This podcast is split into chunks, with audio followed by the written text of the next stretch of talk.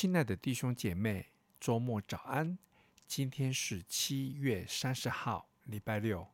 我们一起来看以西结书第二十三章二十七到二十八节。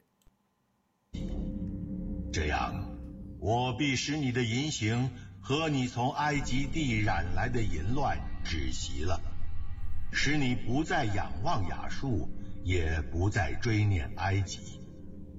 我必将你交在你所恨恶的人手中，就是你心与他生疏的人手中。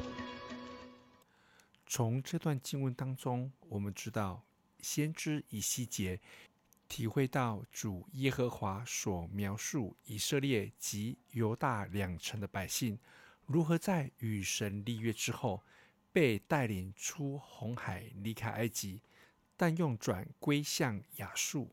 巴比伦以及埃及，如同不忠贞的妇人一般，他们崇尚强权偶像，见异思迁。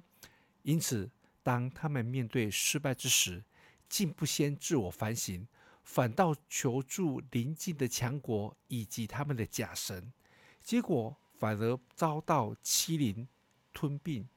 倘若我们遇到类似这样的困境的时候，我们会如何处理解决呢？还是像以色列百姓一样寻求其他的帮助？我们想想看，我们是否有想过去算命？因为这样子比较快知道结果啊。还是去找有权势、有能力的朋友来帮忙？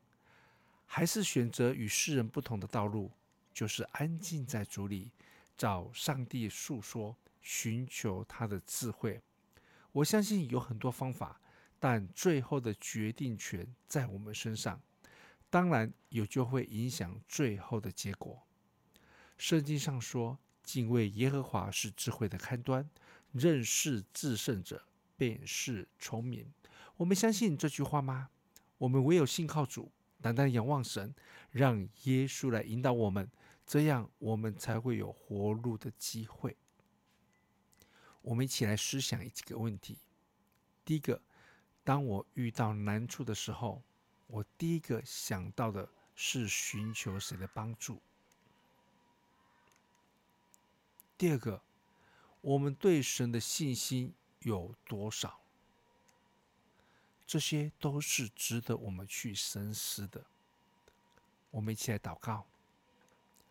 亲爱的主，在我遇到迷惘的时候，感谢你及时的在我身旁，成为我的安全感，让我不再四处寻找依靠。虽然有惧怕围绕我四周围，但我却仍然勇敢站立，抓住你对我的应许。